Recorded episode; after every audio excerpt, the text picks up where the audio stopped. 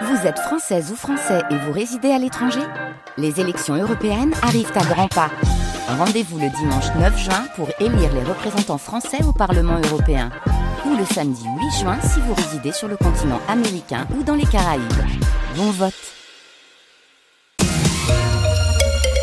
Parce que c'est vrai que c'est pas les vacances scolaires chez nous. Elles débutent samedi prochain, mais ça ne veut pas dire que la grève des contrôleurs de la SNCF ne vient pas perturber la vie ici, notamment pour celles et ceux qui avaient prévu de venir passer quelques jours en vacances en Loire-Atlantique ou en Vendée au départ euh, de Paris, par exemple, ce matin, c'était le bazar à la gare Montparnasse, reportage de Valentin Winato. À la sortie du taxi, But.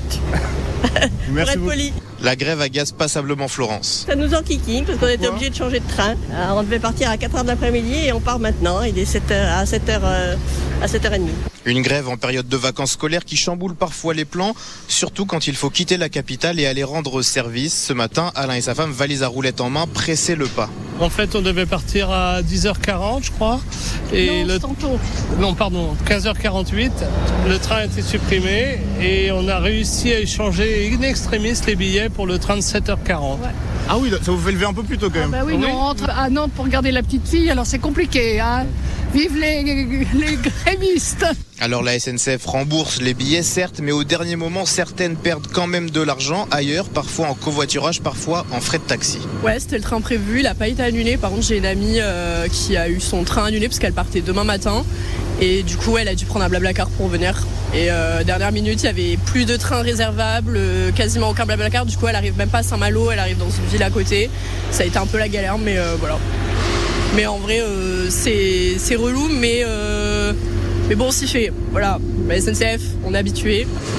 Alors désormais, le rythme est pris en gare Montparnasse. Un TGV quitte le quai toutes les demi-heures environ. Valentin Winato à la gare Montparnasse à Paris ce matin, aux côtés donc de Parisiens qui cherchaient à rejoindre Nantes. Il y a en moyenne un TGV sur deux à l'échelle du pays qui circule jusqu'à lundi soir. Localement, par contre, sur le réseau TER des Pays de la Loire, les perturbations sont plus limitées.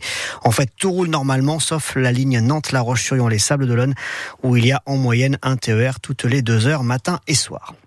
Un homme de 38 ans attaqué par une bande vers 21h hier soir à, à dans ce qu'on appelle la maison radieuse Le Corbusier. C'est un bâtiment ville en fait. hein. Il a été frappé avec un couteau de boucher et une machette.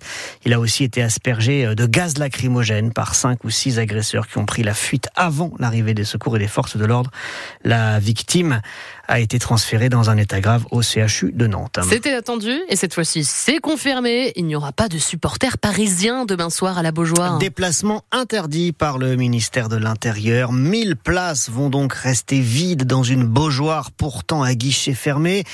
Et ça va laisser des, des regrets à certains supporters euh, nantais qui n'ont pas réussi à trouver de billets, Florian Cazola. Rien à voir avec la file d'attente interminable avant la réception de la Juventus Turin il y a un an, mais tout de même, 40 minutes. Les 7000 places grand public sont parties en moins de 40 minutes pour ce choc face au PSG. Ajoutez à ça les 5000 billets supplémentaires achetés par les abonnés et les 6000 supporters qui ont souscrit à un pack de matchs pour être certains de pouvoir être présents demain soir. Et ça vous donne donc un stade à guichet fermé mais pas plein. Cela s'explique par le fait que le FC Nantes n'a pas reçu l'autorisation de la préfecture pour commercialiser les places dans le parcage visiteur. Une seule raison à ça, et c'est d'ailleurs assez absurde, c'est dans l'éventualité où des Parisiens viendraient à la Beaujoire malgré leur interdiction de déplacement. Il faudrait alors les parquer dans ce coin du stade réservé aux visiteurs pour éviter tout risque de débordement et il y a de quoi rire jaune pour ceux qui n'ont pas réussi à voir le précieux sésame. Quand on sait qu'au match aller, le PSG ne s'était pas privé de commercialiser les places des Nantais, eux aussi interdits de déplacement, le fameux deux poids deux mesures.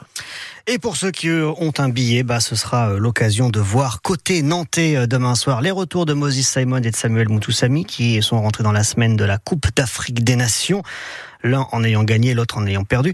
Et côté parisien, Kylian Mbappé euh, foulera la pelouse de la Beaujoire pour la dernière fois, en tout cas avec le maillot euh, du Paris Saint-Germain, puisque la pépite du foot français a informé ses dirigeants cette semaine qu'il allait bien quitter le club en juin prochain. Soirée foot Et soirée de gala entre le FC Nantes et le PSG dès 20h à la radio demain sur France Bleu Océan. Si vous n'avez pas de billets, c'est là que ça se passe. Florian Cazola au stade Guillaume Barré et les consultants en studio. Coup d'envoi 21h. La direction du Vent des Globes réfléchit à mettre en place des boîtes noires sur les bateaux des concurrents. Oui, pour enregistrer toutes les conversations orales et les messages écrits des skippers avec la terre ferme. C'est une piste annoncée sur France Bleu Océan par Alain Leboeuf, le président de la société organisatrice et président du conseil départemental de Vendée.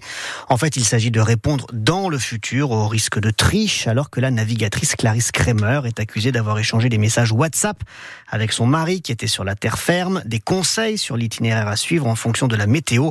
Pour euh, Jean-Luc Vandened, ancien skipper qui a fait le vent des globes à une époque où WhatsApp n'existait pas, c'est tout le règlement qu'il faut remettre à plat. Il faut adapter la course à l'époque d'aujourd'hui. C'est extrêmement difficile de savoir où commence et où finit le routage.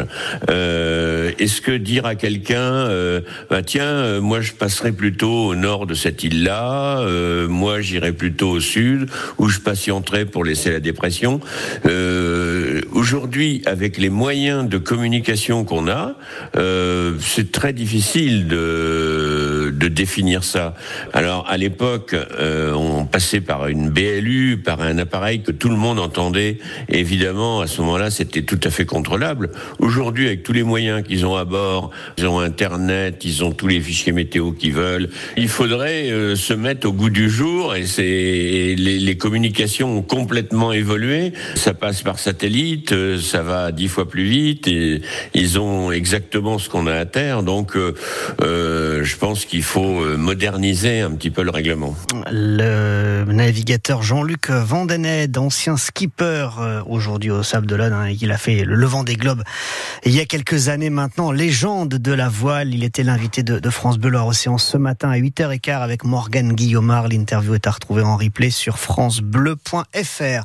Et puis du hand ce soir, puisqu'on est dans la, page sport de ce Ma France jusqu'à 13h. Il y a de la Star League, le HBC Nantes, deuxième au classement, reçoit Saint-Raphaël, sixième. C'est ce soir à la H Arena et c'est à 20h. Dans une minute, on reparle des trains, ceux qui roulent et ceux qui roulent pas. Mais d'abord la météo euh, avec vous, Pauline, et, et bah finalement.